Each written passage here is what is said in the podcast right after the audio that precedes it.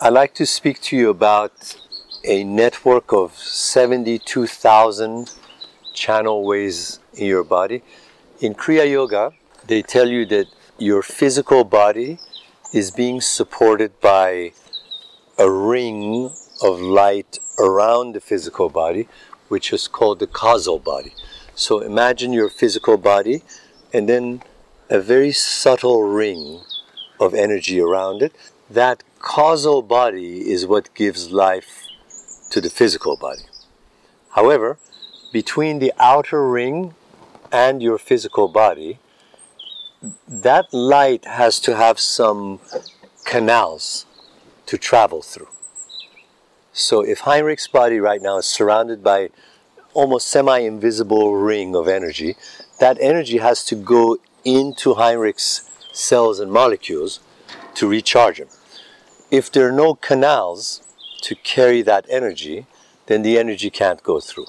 Those canals are called nadis. So you have 72,000 of them in a human body. Out of those 72,000, seven of them are like major power plants called chakras. So when you talk about chakras, they're part of the system of 72,000 channels. And these nadis are mostly clogged for a person who hasn't become cleansed. Uh, what can clog a nadi? Anything from a cigarette or a glass of whiskey to your stepmother who used to be mean to you to being a Chinese man who was holding his, his emotions inside. Anything can clog a nadi. Anything that is different from well being, joy, and you understanding that you are made in the image of God. In other words, if Heinrich has any self image other than God, then his nadis are clogged. Because, you know, in the Vedantas, um, they have a student asking, What is the purpose of this life? And the Vedantas would say, Margrit has to understand with her last exhalation that she is the same as this. As long as she hasn't reached this understanding, the nadis are clogged.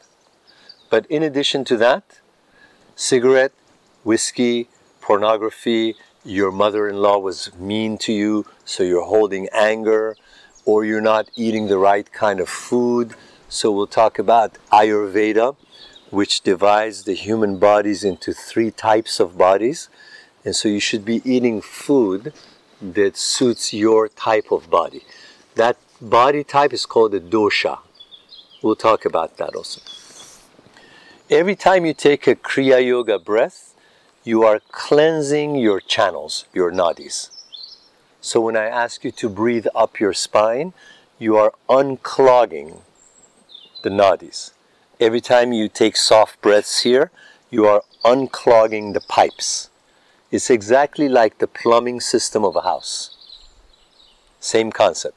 If your nadis are clogged, you're going to suffocate. Suffocate in a pranic sense. It means that you are surrounded by the God force.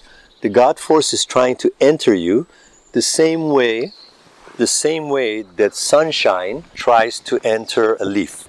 You see, if this leaf doesn't have a leaf surface, then the sunshine cannot enter it and for photosynthesis to happen. So we need a surface for the sunshine to come in. Your nadis have the same role. If your nadis are clogged, you're suffocating. Suffocating from what? Uh, the prana, the life force, cannot circulate inside you. What happens? You become depressed or you lose your power. You know, it's like somebody has a great voice and you ask them to go and do an audition at an opera house, but they're like this. They've lost their power. Or all your emotions are stuck in you.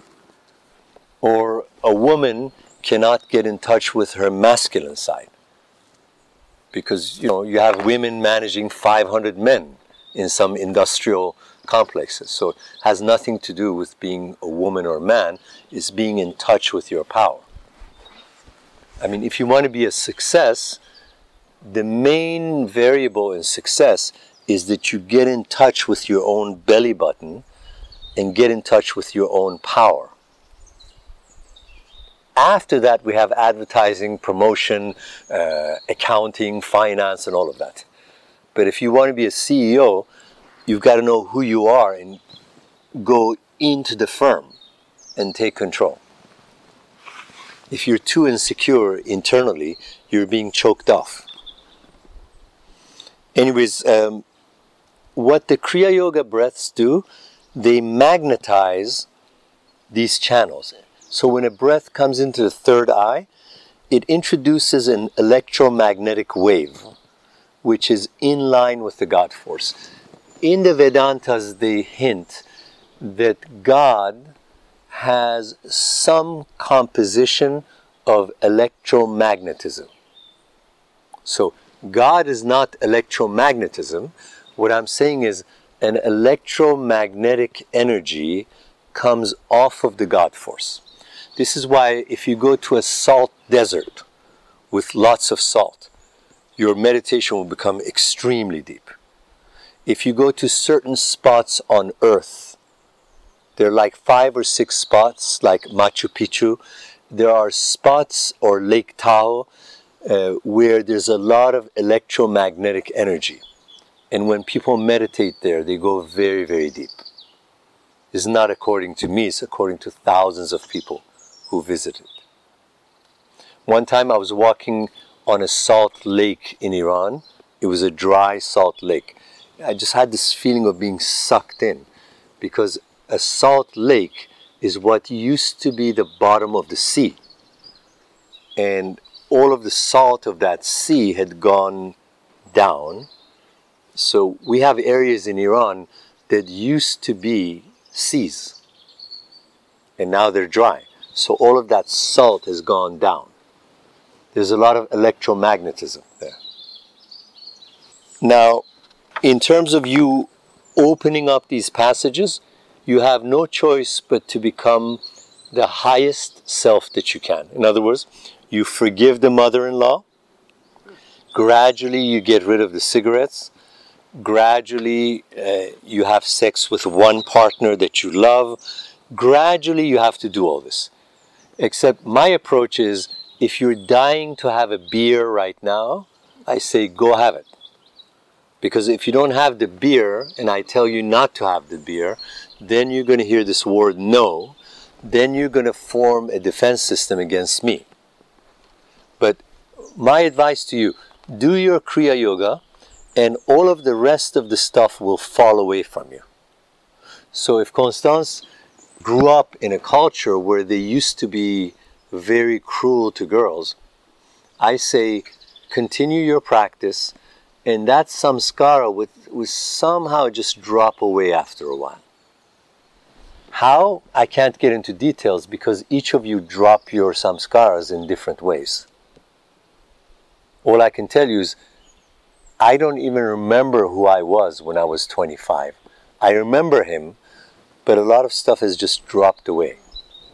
It happens very naturally.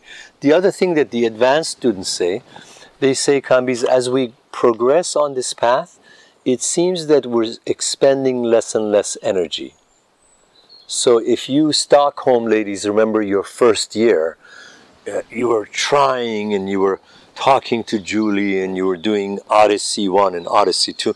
And then nowadays, once in a while, you go into very deep meditation almost seamlessly.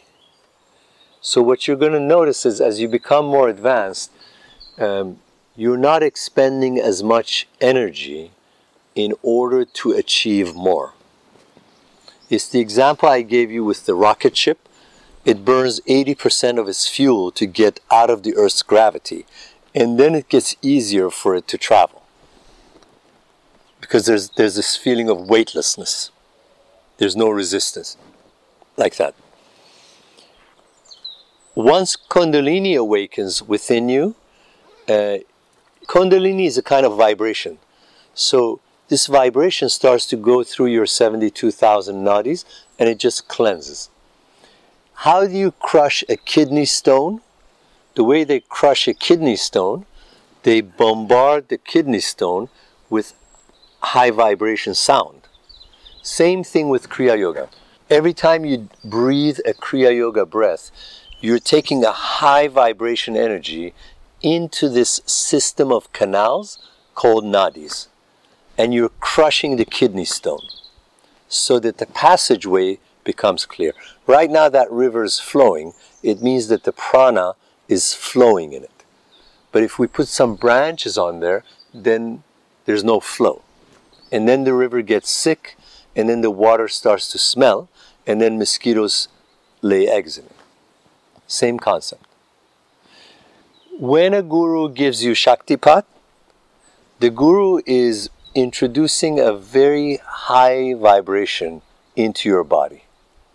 You might feel it as heat, you might sense it as light, or you might feel it as vibration. Or you may suddenly go empty. So I touch you here, and a busy mind just goes nothing. Any of those things can happen.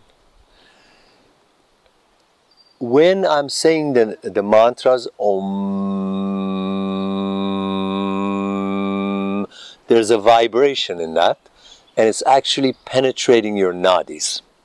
So the next time I om, I want you to visualize uh, pipes in your body and take in my om and imagine that this om is unclogging your plumbing system. Let it go through you. And what the Om does, it actually unclogs the nadis. Basically, a guru gives you uh, energy through several ways. One is they look deep into your eyes. Second, they send you a prayer. I mean, I could be on the other side of the house and send you a prayer. Sometimes they they touch you in terms of a very very light touch. So I've asked all the people who have pain if you want me to just touch you like this, then we'll set up some time for me just to give you some energy with the heat of my palm. Touch is another one. Then another one is sound, a mantra a guru will circulate a particular mantra inside himself for years and years and years. So the Om you hear from me has been circulating in me since 1982, continuously. It's like fine wine, you know. If you if you put fine wine in a cellar since 1921, it's going to become very fine. If I've been oming internally since 1982, and then I come close to your ear and I say, Oh, Kriya, Babaji, Nama, Oh. It goes into your inner ear. Have any of you so far on this retreat felt like my voice went inside you? Okay? That's the vibration and it's because it's been circulating in me for a long, long time. The mantra is Om Kriya Babaji Nama Om. Kriya Babaji is the founder of Kriya Yoga. When your vibrational frequency goes up, you lose track of physical substances. Like many of you know that I'm oming from this direction towards you but many of you are hearing the Om behind you. Marielle was just uh, telling me in the kitchen few days ago. She was saying that the direction of the Om may change. Although it's very clear that I'm saying it from here to there, she might hear it from behind her. Because when you're in deep meditation, you lose physical locality. This is why a real guru can reach you long distance or if you ever have a dream and the dream is extremely clear, uh, it's different from a normal night's dream. This type of dream is very vivid and your body actually gets hot and you may get up at 3 a.m. and start meditating. That kind of a dream is a guru coming to you because you're less defensive when you're sleeping. So often a guru will send you a prayer at night when you're about to go to sleep. And the prayer waits until you're totally relaxed, and then the vibration enters you when you're completely asleep. But the, the effect on you will be like the most vivid dream you've, like all the colors are extremely vivid. And you might even feel me like touching one of your chakras, and then your body will react. So I've had several students who say our spinal column got very, very hot, and then suddenly we rose and went into three hours of prayer. That's not a dream. That's me saying hello to you because you're off guard. The guru is always trying to find you off guard. Yesterday, Sissy went extremely deep. If you notice this five day retreat, you're all taking turns. Yesterday afternoon was Sissy's turn. When I touched you in the heart, that was your turn. You know, Heinrich is beginning to go deeper. What's happening to Ide, actually, she went, she went to a different level yesterday because her turning and swirling is now beginning to quiet down. Uh, the extreme physical reactions are actually beginning stage to intermediate. As you start to enter advance, you don't have extreme physical reactions anymore. Why? Because that swirling may actually keep you from getting to the deepest of the meditations. Like in samadhi, you're just an empty tube. There's nothing inside you. You're like the sky. There's no emotion, no ribs, no lungs, nothing. It's just um, um, um, except you're exploding with love. So the highest stages of meditation, there's no body, there's no personality, there's no name, there's no emotion. All of this business of talking about our experiences, that becomes ridiculous after samadhi because there is no Maria left to tell us what happened you become the same as the sky. So there's no Maria looking at the sky. You become this land. All of the grass starts to breathe inside you. Imagine suddenly me doing this, and you become completely at one with this piece of property. In other words, every frog, every fish, every cloud is breathing inside you instantaneously. There is no Heinrich watching the property. It's called lack of duality. The duck, Heinrich, the tree, the stream, it all just becomes um, um, um. I was in it for eight and a half hours. You just become a pulse. And there's not two of you. Nothing is two. Uh, the feeling of love is overwhelming. Imagine Heinrich is taking an early morning walk here, and suddenly he's swallowed in by this entire landscape. He doesn't go underground, he starts breathing with the farm. The feeling of love is overwhelming because for the first time in his life, he realizes there is no Heinrich versus 8 billion other people, it's just one pulse. So instantly, the feeling of fear is lost forever. Because if he's the same as the man interviewing him, then there's no fear. It's just one pulse. He can keep his wits about him and say the right things in interview. That's superficial. In a more profound sense, the man interviewing him is the same as him. So therefore, the fear is gone. It's like you become, it's like your heart opens and you go to the uh, train station in Paris. It's like everybody seems familiar. so then you can easily talk to people. This is something that's happened to me. Uh, I walk around not in an intrusive way, I just talk to people as if they know me. I don't do it too often, but when I do, it's as if they know me already. So then they immediately relax. because there's no period of, you know, hello, sir, what is your name? This and that. When the nadis open up, you'll feel some of the following feelings. You wake up in the morning and you're in love with the day. Like we have windows here. You open the window first thing in the morning, you see the fog over the grass, and it's not scenery. The fog is talking to you. The grass is talking to you. The property is breathing. Everything is breathing inside you. When you wake up like that, you're in love with the day. You're not in love with any particular person, you're in love with the day. So, how many of you had had one moment of just waking up and you're in love with the day? It's a very good sign. When you're just in love with being alive, that is a sign of Kundalini moving. Because Kundalini is life. Prior to that, things have to be right.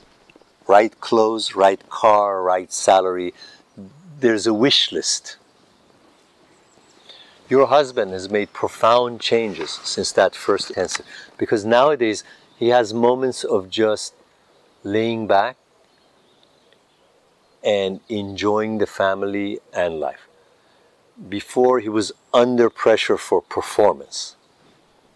You know? Like that. You can see. So, what are the symptoms? You just, you're very happy to be alive, not scared of dying, you're just happy to be alive, and you're in love with this. There's no other wish list. In a sense, you become very simple. Other symptoms, there are movements of energy in your body, like a buzz or like energy. Uh, if Lorraine is in the same building with me, she cannot fall asleep. So she'll go through four days of Santa Barbara because we're in the same premises. She won't sleep. It's not irritability, it's just buzzing energy through the body. And it's not Kambiz Naficy, it's beyond Kambiz Naficy. It's a primal energy. That's another sign. Movement in your body, heat, vibration, electricity. Or I touch Jibin's head and, and the head disappears. A feeling of expandedness. Laughter, uncontrollable laughter. Tears, the tears are from gratefulness. You had them in Stockholm last time. It's a tear of gratefulness because you meet a huge energy field and you realize that's your soul. You actually meet a presence. It's a presence. Uh, let's talk about Ayurveda very briefly and what kind of food is good for you.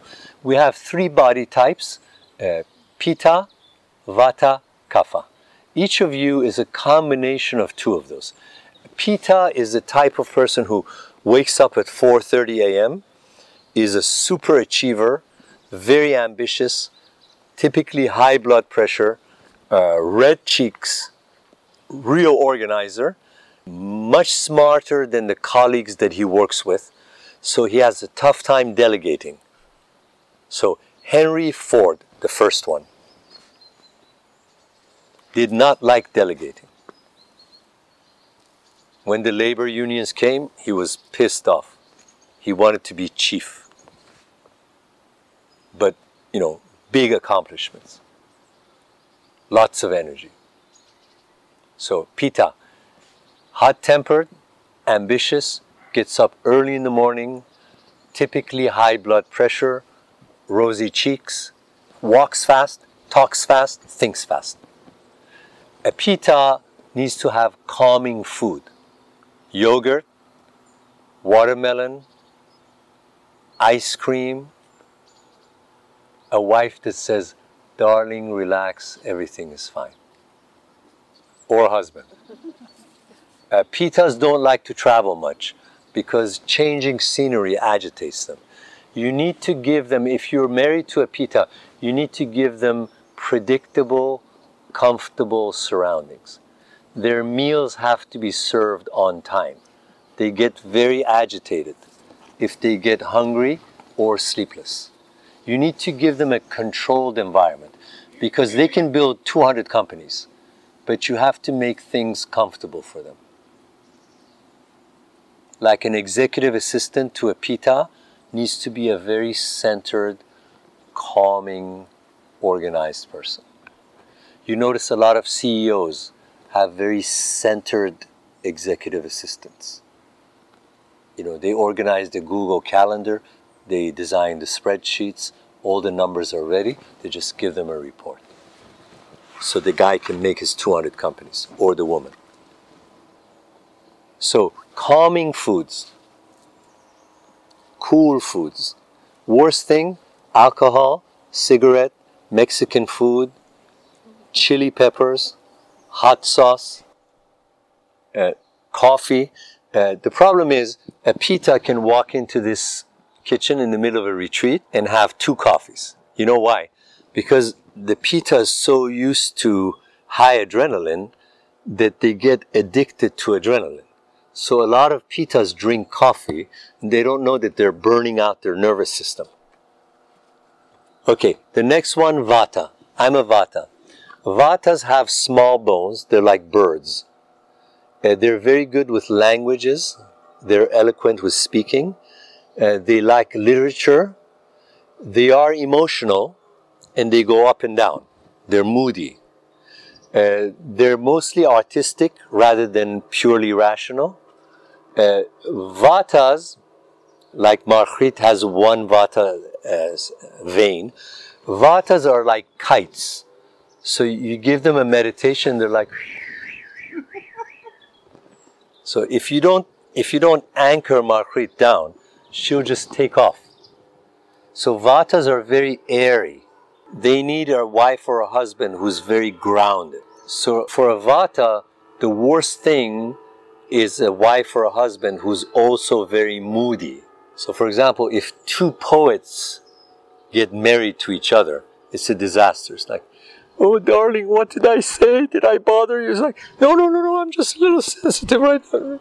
You know, when I was studying poetry, I met poets who had married each other. They were both moody together, and there was nobody to center them. So A vata needs a non-artist, a non-moody person. Somebody says, don't worry. I'm going to handle it. Same as a pitta. A pitta is, A vata is artistic. So you have to center them. Their moods can create incredible art. A good example is Yves Saint Laurent and the lover. Berger was an organizer. I think he, he was an ex industrialist. So he knew business, he knew organization, he didn't do as much drugs. Yves Saint Laurent was highly artistic, but he would get into deep depression. So Monsieur Berger knew first of all, he loved them deeply. He also knew how to handle these moods so that Yves Saint Laurent wouldn't destroy himself. So, A vata is very airy. So, if you feed Marguerite three days of continuous lettuce, cucumber, ice cream, then she's going to get even more airy she needs, I mean, she meaning anybody who has, I don't know if your vata is dominant or not. If it's dominant, you don't take vatas to cold climates. They have like three blankets on top of them. They get cold fast because they're bony, they don't have fat. So you keep them warm. Uh, cold foods like yogurt, uh, cucumber, uh, celery, lettuce, these things are bad. You give them pasta, you give them potatoes, you give them chicken, cornflakes, things that have fiber is good for vatas. You must be partially vata. I'm looking at your bone structures. Now, you were telling me that you're kapha vata. Was it you telling me? No, I'm pitta. You're pitta. Pitta vata but you were telling me how airy you can get spiritually. Right. That's typically a sign of vata. Uh, they're like kites, you know, you have to anchor them down. Here's Kapha, 12:30 p.m. It's like, oh my God, life is so hard. I have to get up so early in the morning. A Kapha is like Santa Claus. They're kind, they have oily skin, very soft eyes. Babies and animals love them. They have big bones, very patient, slow decision makers.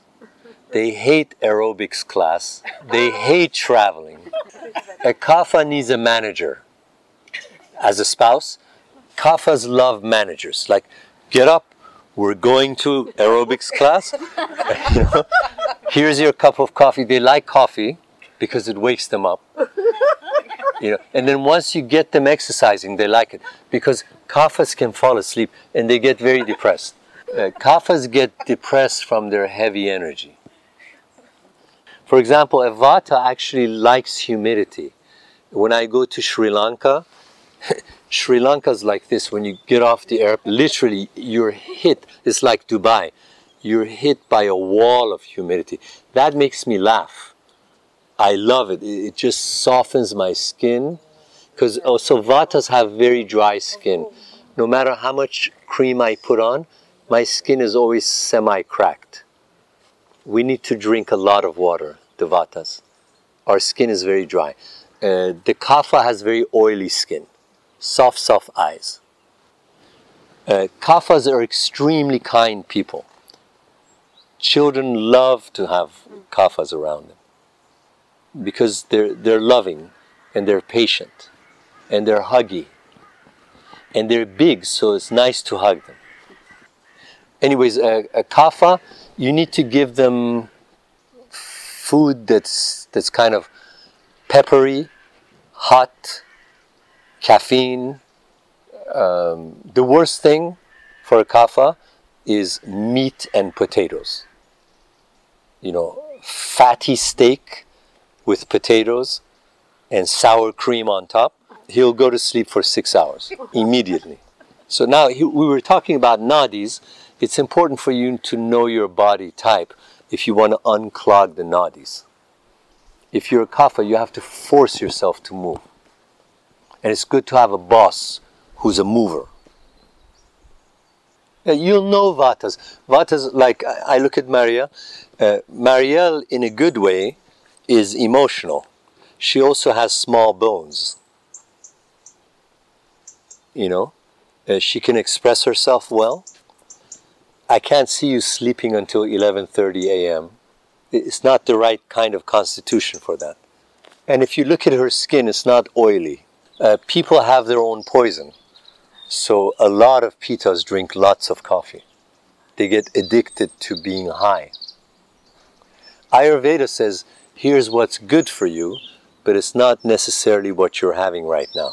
You know, if you've never felt deep, deep centeredness, then you might not know what it is.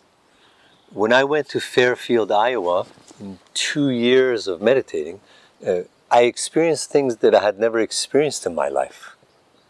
So, like, let's say we talk about living in the present moment. And you say, Yeah, I just heard one bird. So I must be very present, right?